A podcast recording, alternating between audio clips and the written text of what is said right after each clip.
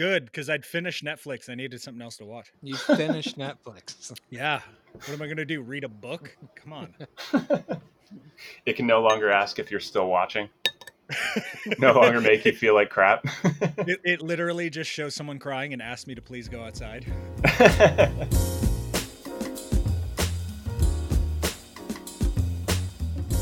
So I was in a rush and I didn't want to not have a whiskey, so I poured myself an obscene amount of whiskey in my glass. so this is gonna go downhill quick, is what I'm saying. Nice. Uh, Perfect. it's it's two o'clock here. I'm still drinking coffee, so I need to make the transition over. oh, jeez. I'm not Yeah, making. well, you're a good piece of shit. So um, That's that is not up for debate by any like any stretch of the imagination. So uh, I'm not going to argue with you. So fuck you too, Zeno. Love you, yeah. Thanks, love you, man. Mitch. I hope you get a sense of the kind of podcast this is. Oh, I do. Yeah. I'm I'm really excited about it because we've been so clean and by the book for like the last two episodes. It's killing me. Um, so we don't have to say that for this. Zeno, I give you so much credit for getting Chris Swonger, the president and CEO of Discus, to to say shit. yeah. That was a beautiful moment. I was really proud of you for that. Yeah, and I made it the the soft open. If you would listen to our podcast ever, I, I never will. I refuse to. If I'm going to continue being a part of this podcast, I prefer not to listen to it. well, all right, noted. We know where you stand. You're out. You're out. Just so you have to listen to it. Uh, okay, well, I guess that's a good segue into doing our uh, drop. This is the Still Talking Podcast, our irreverent distilling industry podcast with Colton Zeno and myself, Brian. Today we have guest Mitch Cod. You are from Lallemand, is that correct? I am from Lallemand. Yeah, I do uh, all the craft distilling technical work. So, kind of a fun market to be in for sure. Oh, it's beautiful. Get to talk with you guys. Yeah. Oh, we're gonna have fun. But before I dig into it, there's just one quick bit of news we want to touch on. We haven't been doing a whole lot of news lately. We're gonna keep it short and sweet. It's the news. It's time for news. Um, but this is the first podcast we've recorded since a lot of the situation that's happened in uh, Minneapolis, George Floyd, all that stuff. But the big thing we want to call out is our good friend Chris Montana at Du Nord Distillery uh, over in uh, Minneapolis. There are a couple really good GoFundMe fundraisers that we are going to put in the description for this podcast. So, listener, go check them out. There's links. Uh, there's two of them. One is the Du Nord Riot Recovery Fund. That one's over $500,000 already. That's the one specifically set up by Chris and his wife. Uh, they're doing um, a food bank at the warehouse that actually had some fire damage and got hurt in the riots, but they've already turned around and made the facility like help the local community. They're they're doing amazing work. We we cannot speak highly enough of Chris and his team. Um, and then the other one was set up by ACSA and is specifically for the distillery Du Nord, and that one is really close to its funding goal. It's at ninety four thousand dollars right now, and I think the goal is a hundred thousand. So, uh, if you guys have the time, the funds, we know it's tight out there for everyone, but we we really want to support our friends over there. Wait, what's going on in Minneapolis? Um, the, like I said, the murder hornets, man, it's real bad. we let them out of Washington, and shit got real. Yeah, I mean, it was weird when we when we posted the last episode and we had to write the description because it was between one one terrible thing and the other terrible thing. right. Right. so Yeah, uh, yeah, we managed to thread the needle before um, a worldwide pandemic and uh, police brutality and uh, and race riots. So yeah, we we did an amazing job there, guys. yeah. So I can't wait to what's going to happen next by the time we release this episode. Oh Jesus! Maybe That's murder chaos is based around. It's just whenever our episodes are released. Yeah. We won't release one until something else terrible happens. That's actually awful. I'm sorry I said that. no, you're not. You're not even a little sorry. Anywho, All right, let's um, talk yeast. Let's yeah, talk yeast. well, well, I want when you know Mitch needs to like do his whole. This is what I did, and this is what I do, and this is who I am. Um, Yeah, yeast. but he's yeast. He is Saccharomyces cerevisiae. Yeah. Um, he. Uh, the funny thing, how Mitch came on this episode is because I needed a contact, uh, and Brian gave me useless information. To I which did. I, e- I emailed someone, and it turned out Mitch called me, and he, I want, I will proudly say, is sort of a Yinzer, but he has a seven two four number, so I'm sort of a yinzer. he Absolutely. gets that joke. Yeah, right. Wait, wait, but, wait. uh, I, I want to back up. So, because of the information I gave you, you got a call from Mitch. I don't know if that really constitutes useless information then. Mm. All right, you got me there. Um, Oh. It's a win for me. I'm out, guys. You guys take care of the rest of the podcast. I'm, I'm ending on a high note. it was great. No, you, Brian, you are the reason Mitch is with us today. Oh, I feel I feel like we just birthed Mitch on this podcast. Thank you, Brian. Thank you're you. very welcome, and I apologize, Mitch. Yes, thank you for that as Um, well. yeah. Uh, yeah. So then, uh, yeah, tell us who the hell you are, because you know maybe if listener listens, they would probably want to know such information. That seems reasonable. Yeah, I'm uh, I'm a sort of yinzer. I'll give you that. I uh, I spent some time there and listened to your last podcast with uh, with Tim, and uh, you guys talked a lot about Pittsburgh. So your listeners are probably gonna hate Pittsburgh or love Pittsburgh after this one because I'm sure it's not Well- done. Yeah, they can love it or not fucking listen. There you go. Ultimatum. I like it. Only two options. as a uh, as a Yinzer though, it's kind of I'm a rare breed because I don't follow all the sports in that city, or or in any city. So I apologize if I uh, hurt your feelings there. Yeah, weddings off. Yeah. yes. I want my gift back. I'm keeping it. I'm sorry. Damn it. No, but uh, yeah, went there, went to college there, biology, microbiology, all that. Um, then we moved to New Hampshire in the middle of freaking nowhere, uh, which is like ideal for me. Uh, for my fiance's job, she got a job at Dartmouth, and I wound up with a really solid job at a uh, research lab here in town, which is crazy because, like I said, we live in the middle of nowhere, and I ended up in like a dream job right out of the gate. This is not the job I'm in right now, but before that, um, we were doing like biotech yeast for uh, fuel ethanol, and I got to join a team that was breaking into Brazil. So saw that project from start to finish, and I was like a like I said, dream job for somebody right out of college that moved on a whim and wound up where he wanted to be. Yeah, that sounds fun. Yeah, absolutely. Traveling to Brazil was uh, interesting. it was a ball. It's just like New Hampshire, right? It's just like New Hampshire. yeah, a lot more tire fires on the highway and bribing police and stuff, but similar. In, in New Hampshire. Right. And New Hampshire definitely has like a capoeira scene, right? It's like the dance fighting capital of the U.S. oh yeah. Oh yeah. Big in the streets. Yeah. Go. All right. So you ended up there. Um, so what exactly does that entail working at a research? Are you like isolating yeast that and following their metabolic pathway? Say like this is the most efficient for this sugar substrate to make fuel. Yeah. Yeah.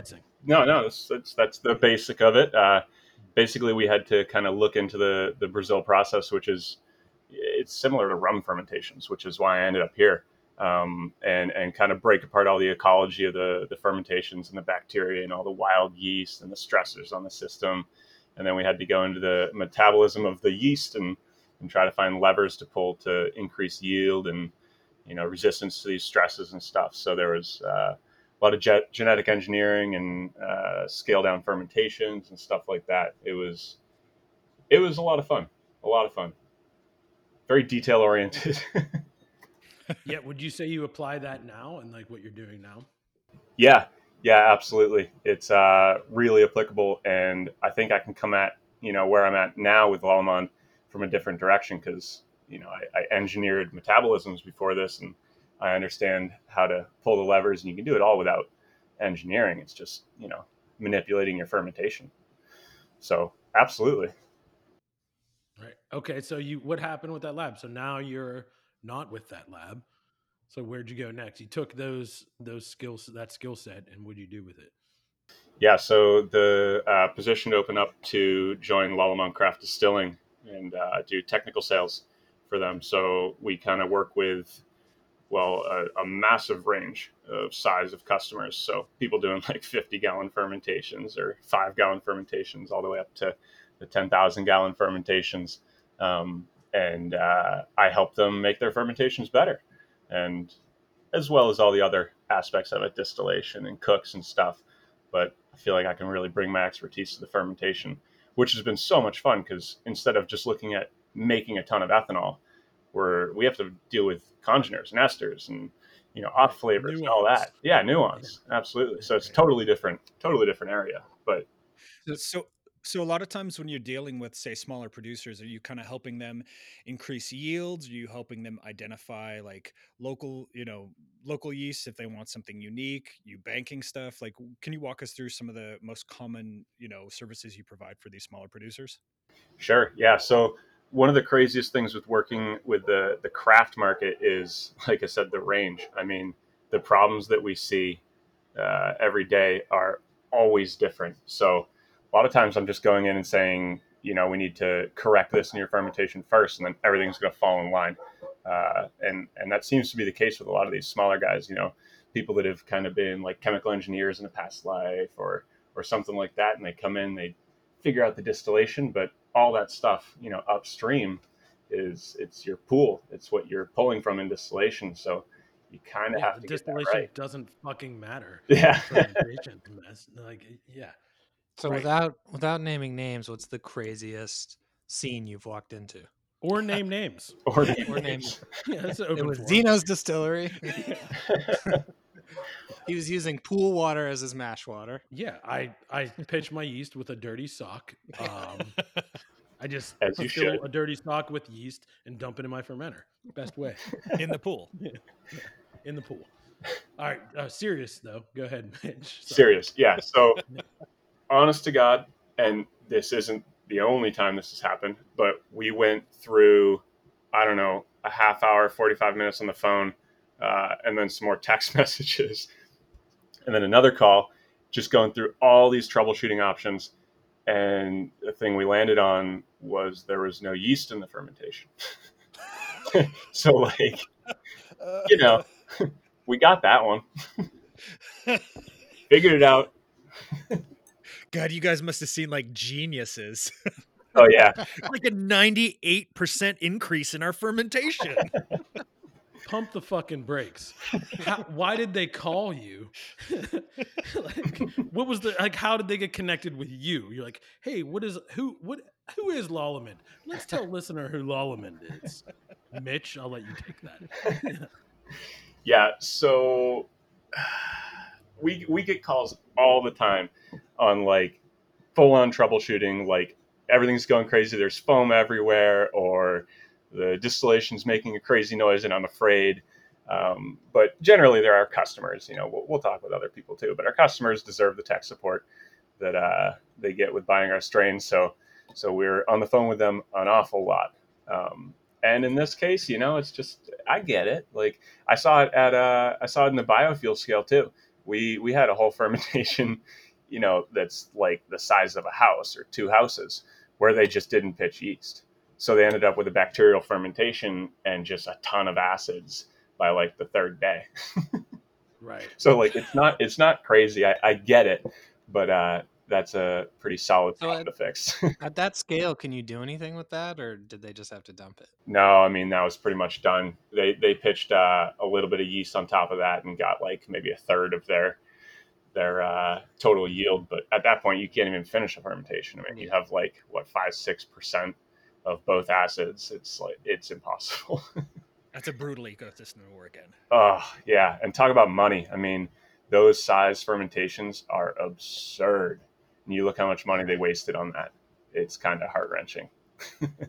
they supplement. I'm guessing they. I know they definitely use a ton of enzyme, but are they using nutrients too to supplement that yeast? I'm guessing they do.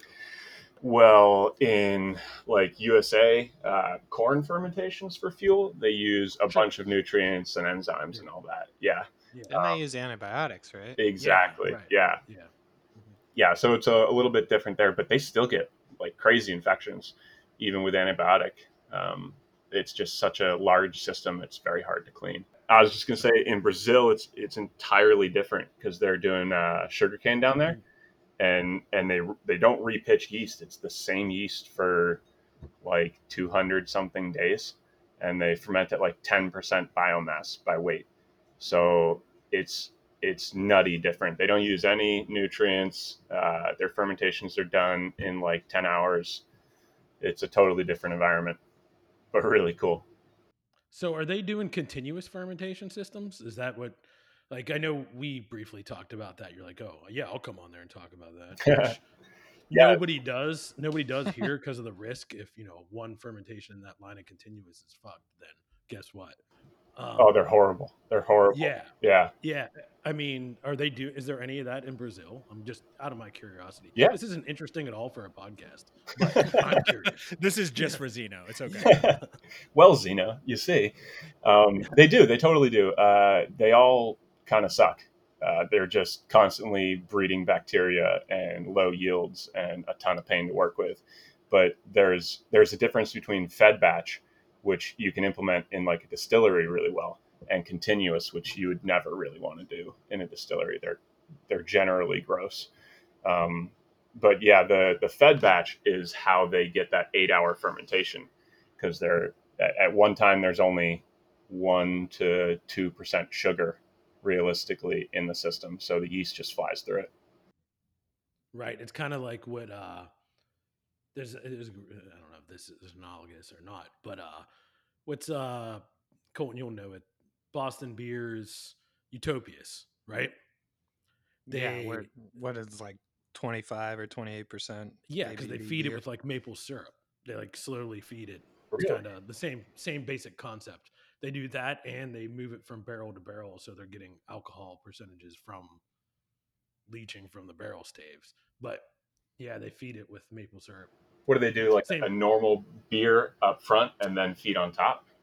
Yeah, I think they make like a high graft beer, and then they just keep slowly feeding it. That's kind of cool. Cool to do with maple Yeah. syrup too. I expect our cease and desist coming in the mail soon now. I mean, I don't care. Go ahead, Boston Beer. What are you gonna get from me? I'm- I'm like, Yeah. I'm not independently wealthy.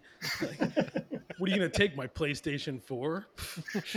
they are that you've now told them what you actually Yeah, have exactly. in terms of assets. Yeah. You fucked that up, man. I personally do not have any gaming systems. Yeah. I have no. Go, go after Zeno first. I just have a lot of children, so if you want one of those, go for it. I love you, kids. Yeah. Anywho, uh, that's crazy. That's awesome. Um, you know, I, I don't know if that that's not the same thing, but it's a similar concept. No, it's totally yeah. It's a it's a fed batch. I mean, Wait, so are they are they doing these continuous fermentations because timing for them is more important than yield? in Like end Brazil, result yield. Yeah. Yeah, well, so they're recycling the same yeast for 200 days, so they have like literally 100 tons of yeast slug moving around the distillery.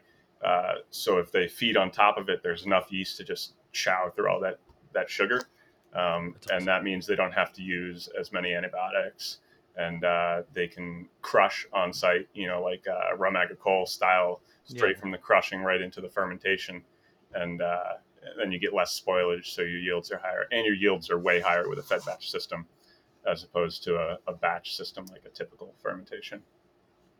How do they? uh, So how do they clean that? So if they're pressing and they're moving on site, how do they? Because I mean, I live in Louisiana and I deal with sugar mills, and I know right after it's crushed, there's a ton of bagasse in there, and there's a ton of solids. How do they deal with that? Well, I would like to say they just don't clean. I mean, realistically, it's an absolute mess. Like, we had all this beautiful theoretical stuff going into this, and, you know, everything should work, this and this and this. Then you get there and you're walking over top of the open fermenter, and, like, the guy next to you is shaking off his boot mud into the fermentation, and everything's open. I thought you said they didn't use nutrients. Exactly. a lot of calcium and iron. Yum. Terroir. That's right. Terroir. Yeah, Yeah. I, I definitely when I'm buying fuel, I definitely know, want to know the terroir of my fuel. Yeah. Super important, man. It's that craft fuel. well, actually, I do want to ask a question because it's pretty common, especially in the craft field, for people to want to do, di- you know, distinguish themselves by doing, say, you know, yeast that they culture identify themselves within their facility or from the local flora.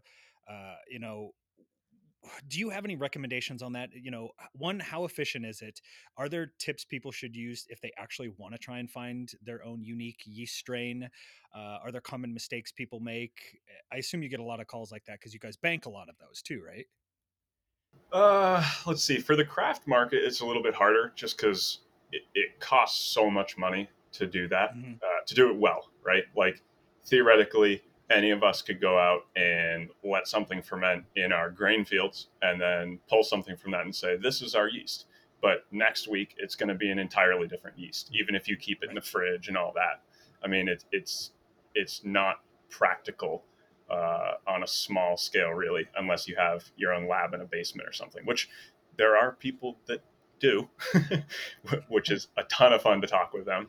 Um, but no, it, it's not really practical on a small scale if you want consistency like over and over. It, it's always going to be a different yeast uh, unless you get really really into it. But no i mean we do some selections and stuff like we can do that uh, unfortunately it's just it's not a it's not a small producers uh, game getting it done professionally. It's going to be more mid-tier the big producers I yeah mid-tier big. Yeah somebody who can kind of pay because it takes all that R and D. Um, if you want something good, I mean, realistically, you could uh, essentially isolate something and and start a prop with it each time if you have a really cold freezer. Um, but there's you know all the testing and stuff. You could be getting something that yields like sixty percent versus ninety percent out of the same isolation. So it's right. uh, is is most of the cost associated with the sequencing? Is that kind of what bumps it up? Uh, not really, actually. The sequencing, it's insane what has happened in genetics in the past 10 years, 10, 15 years. Um, we could do like whole genomes for a reasonable price. Uh, and we can do it all in house and just kind of fingerprint stuff. Um, most of the money is involved in the research and development of it, like uh, looking through all the isolates and finding the ones that actually ferment in a reasonable time and give a reasonable amount of ethanol. And then you have all the GC and sensory associated with it to make sure it actually tastes good. Because a lot of the wild yeast do not taste good. Right. crap. exactly. I mean, that's why not everyone just does it themselves. Exactly. Yeah. Yeah. Spontaneous fermentations were fantastic for hundreds of years. Uh, and then we found out we don't have to do that. Science. Science. yeah. It's funny because you get people all the time. They're like, "Yeah, we want to do an open fermentation and then make that distillate because that's the way they used to do it." And I'm like, "Okay, um, do you want to make that twice?" Right? Like, yeah. That's, I'm like, unless you have a, such a significant volume. So you know, Mitch and I talked about because some of the yeast that I was looking into is pretty expensive, uh, and I was like, uh, I can get this and use a yeast brink and propagate it, and we can do it. But I also know, full disclosure, that it's going to constantly genetically drift. Um, am I okay with that in a degree of error? Sure, until it starts impacting my yield too much. But other people, when they're doing that, when you, you, you do an open fermentation, God knows what you're going to get from time to time, right? Yeah. And what does that make in a distillate? And who the I even I come from a massive company before I worked the job that I work now. They don't have the R and D to kind of support that. Right. Yeah. I mean, there's there's some big companies that do a really good job at it. Like specifically in American whiskey and stuff like that. There there's people that you know they got the the strain from their grandpap and stuff like that. And uh, there are people that can do it well. It just takes money. I mean, that, that's the limitation. Is money. Is there a way to set up your facility so maybe you use 10 years of a specific yeast strain and then you move to, you know, quote unquote wild strains and it's just, you know, the same strain open in your facility? Uh, I don't understand what you're asking. Sorry. it was a terrible question. I was saying, I was just trying to think about if there was a way to kind of cheat the system and what if there was any benefit to you know working in a old wooden building. Oh yeah, yeah, yeah. Open fermentations where you're using a specific strain that you know is great for ten years, and then you you know switch, but you know it's the same strain anyway.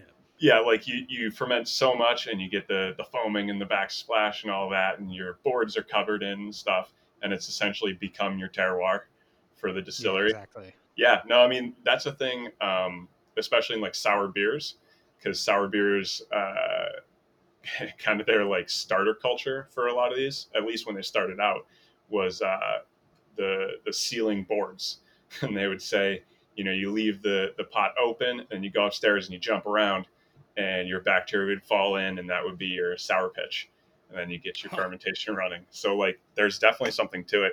Um, whether or not that makes a consistent product, I kind of doubt it. but you know, And it doesn't sound like it'd be a benefit on the distilling side. no, I I don't know. I don't know anybody that that really tries that. I would be fascinated to see. That would be really cool. Just so like throw a bunch of lumber in your fermentation when you're done, and then pull it out and throw it in the next time. And Yeah, I mean, people aren't doing that. that sounds like a brand new business model. I'm building houses out of old fermented wood.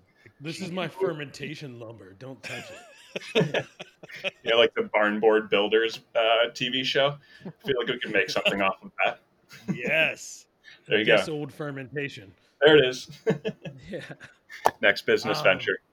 Yep, this old fermentation. We need Bob Vila though. He needs to do it. Um, Bob Vila's still alive. That doesn't matter. Yeah. we'll Um, just- either way, we'll get him. Yeah. He can contribute to the flora.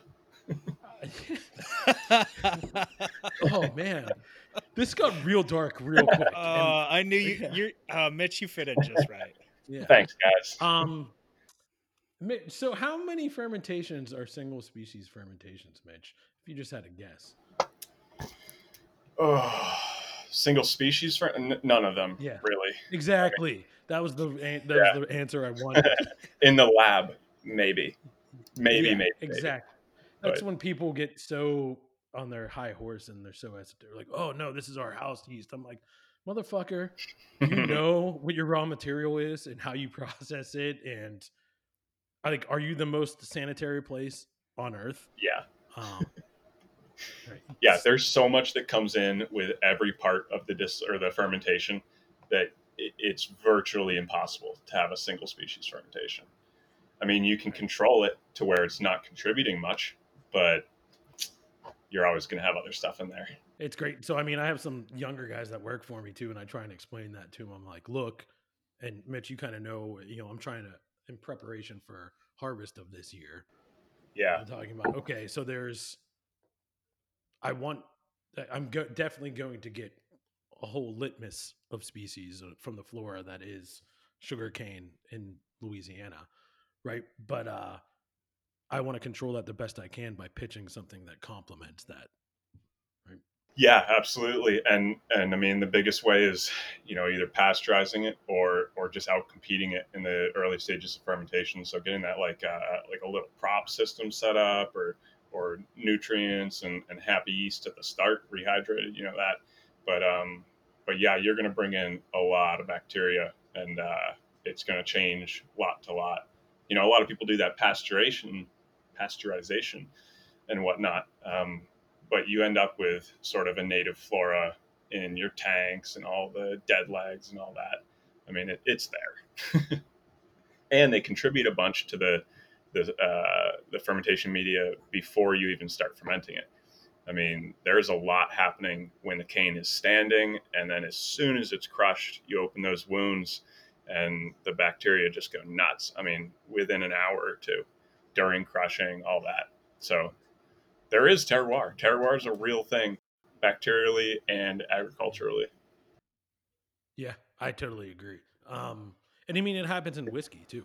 People Yeah. don't realize it in so much in whiskey. I'm like, well, you know, I'll use big American whiskey as as we're like, hey, listen, they're pitching, you know, into their mash. The last thing that goes because mainly a big American whiskey uses their malted barley for, um, its enzymatic activity because they don't use they don't add any enzymes. So like they they add it at a temperature. I'm like, this isn't denaturing anything that's on it and right like if you look at the load of my you know these species that are on malted barley you'd be surprised what's on there so that's all part of their terroir too. Oh, totally. Yeah. And you get all that bacteria and fungus. I mean, on the malted barley and stuff, there's a ton of fungus. So that stuff contributes for sure. That's interesting. Well, this is a little off topic, but it kind of ties in like with the idea of house strains or house yeasts. Um, what's the patenting environment when it comes to yeast? Can you patent a strain or multi-strain like house uh, house yeast strain? Like, what's the regulatory environment like there? It's interesting and constantly evolving. Um, I think I had a bunch of you know experience with it in Brazil because uh, with genetic engineering it's a bit easier because you know you're putting something in and and making direct changes and manipulations and creating something. Um, right. And there you have to be like super super specific, like really specific on what you're patenting about it. And uh, even then you can have some problems down the road. But um, I'm actually a little unfamiliar with the patenting on uh, like natural variants. I, I, I, don't think they're patentable, um, okay. but I think they're protectable, you know, by NDAs and stuff like that. Oh, okay. Is there a lot sense. of stealing between biofuel factories for yeast strains? Um, theoretically, no. I mean, there's there's NDAs and everything in place, so like the the repercussions of it would be pretty giant, um, especially like when you're paying a lot to get this certain yeast sure. and get that yield. You don't really want it somewhere else. So a lot of these places are pretty good about keeping stuff tight, like really tight.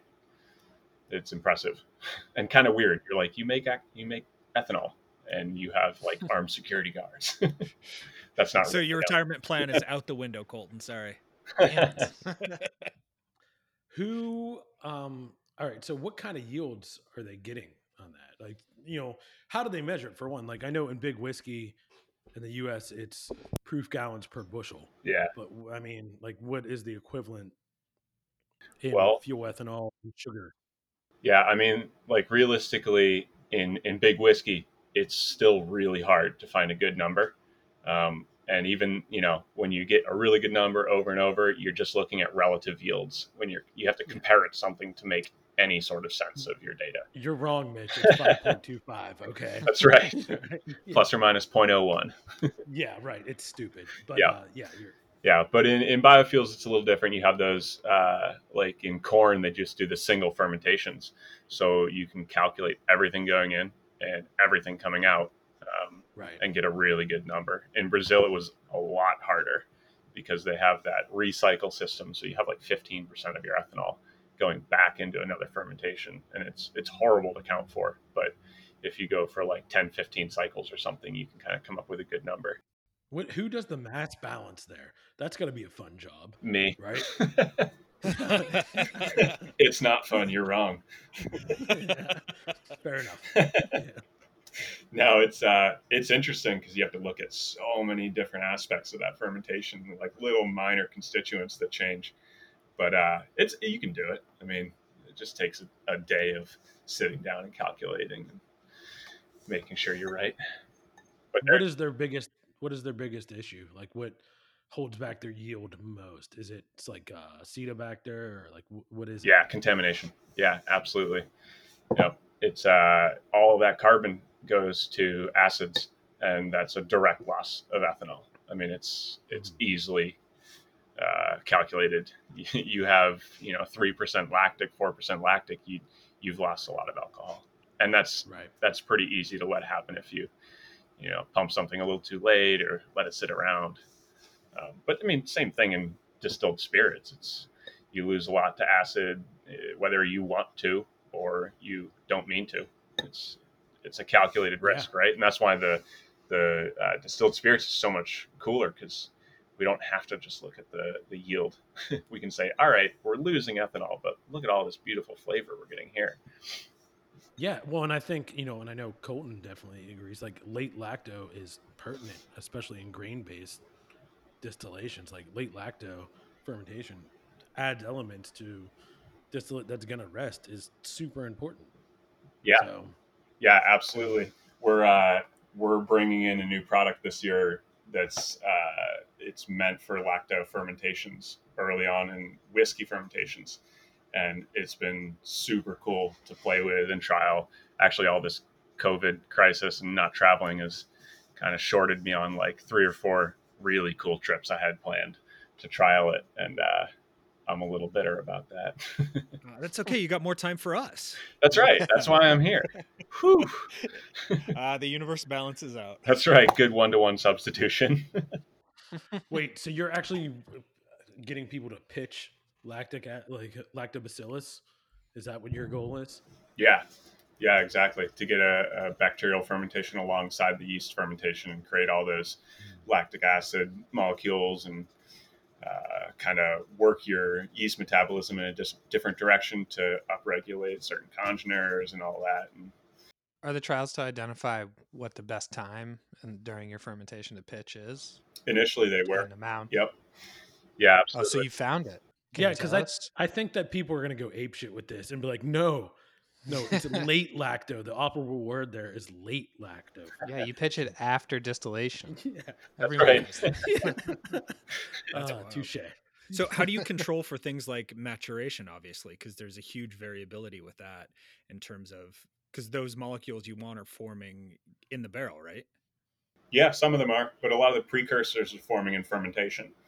So, oh, like, so you can measure those. Okay. Yeah, exactly. So if we can get all those precursors um, measured and, and observe a dramatic difference between you know a non-lacto and a lacto fermentation, we can see them mature. And we're starting to get a couple barrels maturing. Uh, I think we're like close to two years now, um, and they're going really, really well. I mean, it just comes down to the basic science. Like you you put the lactic acid in, it lowers the pH. You get the low pH fermentation for yeast. You also get the lactic contribution.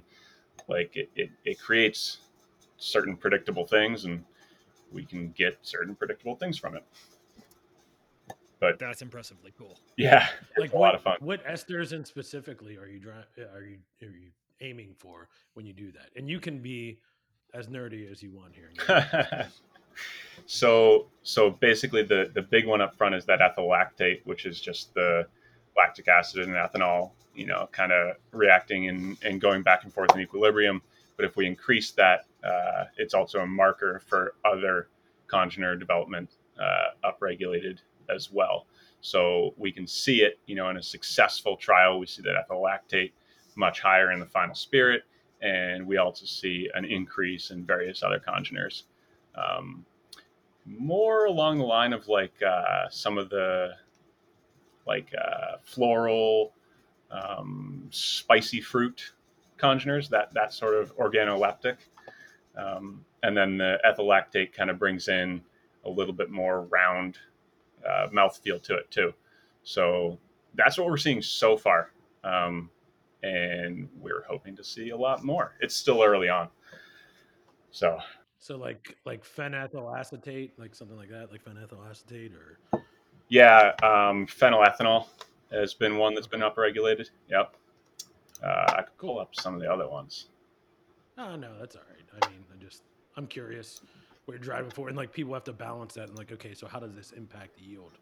And Yeah. Yep. That's something that we're trying to prove out. We don't see a, a big change in it. We, I, well, I think that we're seeing a little bit of uh, higher sugar consumption by the bacteria, whereas the yeast can't ever access that anyways. Um, so we're kind of oh, like Pulling. like long chain sugars. Is that what you're like? yeah, yeah, yeah, sugar? and Yeah. different linked sugars. Uh, so things that aren't in the same yeast pool to pull from. Cool. Yeah, because the mass spec still has to work out. So Yeah. Has Lallemand working at all on, you know, once you guys dial in sort of finding all these precursors, is that going to extend to, okay, now, now that we know that, maybe we can start diving into, you know, fast aging times or, you know, let's not take 20 years, let's take a year. we already know where the precursors are. Let's figure out how to, you know, I mean, combine everything. I don't know if we're specifically looking into something like that. I don't. There's a there's the weird feeling in the in the spirits industry like you don't want to get hokey, right? You don't want to like Well, we aim for only hokey. I don't know what you're talking about. we're always looking to cheat the system. Is essentially what Yeah. we're saying. yeah, I mean, you're seeing What else am I gonna do with my fermentation lumber? Right. Build houses. We talked about this already. Build barns. We're building barns. no, but like uh, like the charred staves and stuff. That's the the new hot thing in the past couple of years, and I don't know. I mean, I've, I've seen some great products coming from it. It definitely works, but there's definitely the resistance to it as well within the industry. It's just kind of same with like using enzymes in fermentation, right? Like there's tradition and and people want to keep that. So I don't know if we're I, probably not looking to decrease aging time and all that, but you know, if we can upregulate various precursors or or find strains that produce more of them, then we're definitely going to see a, a change in the spirit as it ages. Yeah. So what? So these trials that you're doing with, uh, you know, forcing lactic fermentation, what, you know, you say you have some barrels resting. I mean, a lot of that is controlled by. I always look at it in stages, right?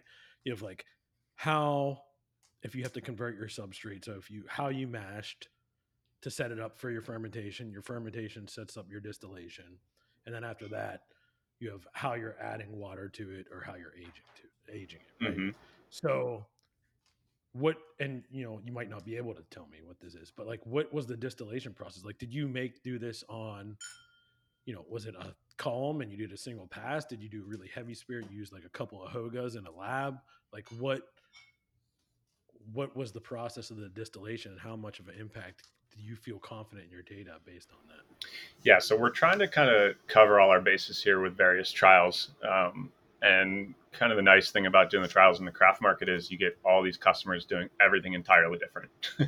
so, like, you get the natural variation between the trials, um, which kind of covers your bases in uh, various different situations. But as long as we can have that first fermentation without the bacteria and then have a second fermentation with the bacteria, but match everything about that second one with the first one, then we have a solid control. I mean, distillation batch to batch is somewhat consistent, right? Especially if you've been running uh, and you know your your process. So yeah and do you guys dictate like hey we want the the composite of the distillate to be at you know whatever 150 proof or whatever yeah, you say like we want distilled to this so we're we're holding back some of those longer chain alcohols or what yeah, somewhat. I mean, I don't want to go in and do a trial with somebody that's going to bring it to like vodka proof, right? Because we're not going to see anything because we're going to lose virtually everything but ethanol. Um, so yeah, we you know that's sixty to eighty percent or something like that. That's kind of the sweet spot. But you know, I'm happy with anything in in between because I get to see the range and how it affects it, and maybe we can pull recommendations off that. Maybe one of them is better than the other. yeah very How cool. does somebody sign up to be in these trials?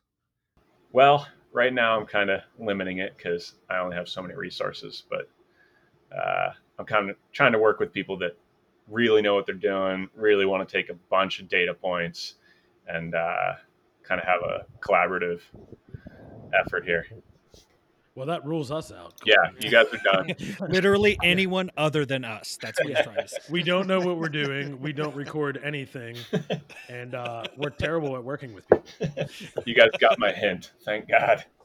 That's awesome. Uh, that's that's super exciting. I just, you know, yeah, you could have said Zeno to control you, ignorant slut. Um, but but like, uh, yeah, that's hard to control. It's hard to establish control unless you do it yourself under a certain set of scenarios. I mean, because especially in craft, I mean, how many different stills do people have? And so many people. A question I got, you know, to piggyback on that when I asked you about yield of Brazilian sugar, which what inf- what is that information going to give me? Absolutely nothing. But a question that I get a lot from craft distillers, like peers of ours, are like, "Hey, what should my yield be?" And I'm like, "How the fuck do you want me to answer?" Seven. like, Seven. Yeah, right. I'm like, that is such a loaded question. I'm like, here is a very broad range where you should try to get based on your scenario. But so Yeah, that's a Um, that's a tough conversation to have with people, like especially newer newer uh, distillers because they don't have anything really, you know, uh, cached as far as data and previous and what I'm averaging and all that, and that's that's tough. Good luck. right. I hope that's your sales pitch. Yeah, it works Yeah. every time. Good luck. yeah, that's our sales pitch for anyone new trying to get in the distilling industry right now. It's just good luck. this might be okay. Good luck. um, so how do you feel like so if you impact that um do people you know redistill tails i know you know do faints runs or a lot of people blend tails back in with their mash on a subsequent distillate like that's all impactful too so that's another thing when i'm people ask me about you Yeah. i'm like well tell me your process first Yeah. right? and they're all different. but how do you yeah Yep. exactly how do you feel about that like uh you know people redistilling tails with like you know like the the scotch whiskey model and like a certain amount of tails blended with you know uh low wines Yeah. Yeah. Um, this is actually something I was just working with somebody on. It's uh, when you're doing like trials and stuff, you kind of have to do a lot of fermentations to realize if it's going to be good at production scale. Like a lot of the craft places that aren't pulling in heads and tails to the next fermentation, stuff like that. Realistically, they could probably look at one or two fermentations and make a really good guess on what the spirit's going to be like in normal production. But if you have like what you're just saying, the model where you pull in the faints, um, you have to do several fermentations to to have an idea. And at the end of that, you got like five, six, seven fermentations. That's where you're really going to start making your observations. You know, whether it be yield or organoleptic, all that. Um, you can see kinetics and all that right up front, sure. But as far as the final spirit, you need to kind of see what the production is going to be like, and it, it takes time some people are willing to do it some people aren't well and that's where blending comes in if you can make enough and that's why it's really i think that you know a lot of the craft industry is at a disadvantage based on their scale right you can only make so much mm-hmm. So a lot when you you make a large volume as it may be variable, you can I hate it's as terrible as anyone who ever studied science that dilution is not the solution, but but to a certain method it it is to get it to a profile that you like and some extent. Right? And that that's been, you know that's been known with barrel aging, but I think that can be even done with new make spirit before you go into a barrel.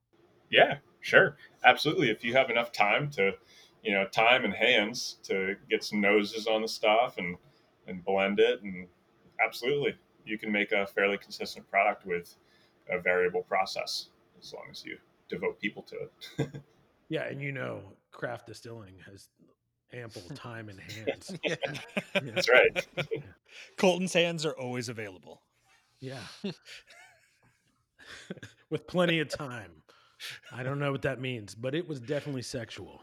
It was, Um, yeah. That's a good. That's a good place to end on. I think. Yeah, Right. I think so too. So, uh, final thoughts. Uh, I'm going to just ask a question. How does everyone feel about the finale of Sopranos? Well, First off, did everyone watch Sopranos? Because if you didn't, did actually. I was. I was retarded. Yeah. thinking back to remember how I felt about it. That Yeah, was what that happened? hit in a way I didn't expect. Yeah, I'm just going to go totally non distillation question on this one. i have not watched I wish I wish there had been more distilling in it. That's my answer. nailed it Yep. Yeah, I think I think that sums it up really well. Mitch, you haven't watched it? Oh man, I Sopranos is great. Yeah, it's great. You should if watch it. find any time on your hands. Yeah. Yeah. If you want to keep keep watching and Netflix just won't let you. Uh Yeah, if, if all of your really uh really exciting trips keep getting canceled, we got your back. We'll keep feeding you really old TV to watch. yeah, perfect just switch switch over to HBO Plus. Uh this podcast is brought to you by HBO Plus. If you want to know more It about actually is not. Plus- Don't sue us, HBO. but if you want to, feel free to let us Yeah. know. it's free advertising why would they sue right Right? for right? a Oh, thirteen percent discount uh, for your first three weeks. Check out uh, HBO Cl- HBO Plus slash Still Talking Pro what's the coupon code eight four seven. oh, no hesitation. All right. Uh listener, listener, send us um since we should self-promote, like us or review us or not. I mean, we're not your parents. You do whatever the hell you want, but uh uh, but Don't it, judge it is me. keeping Colton fed, so make sure that you don't. It's important. Yeah, And Mitch, thanks. Yeah, absolutely. Guys. This was fun.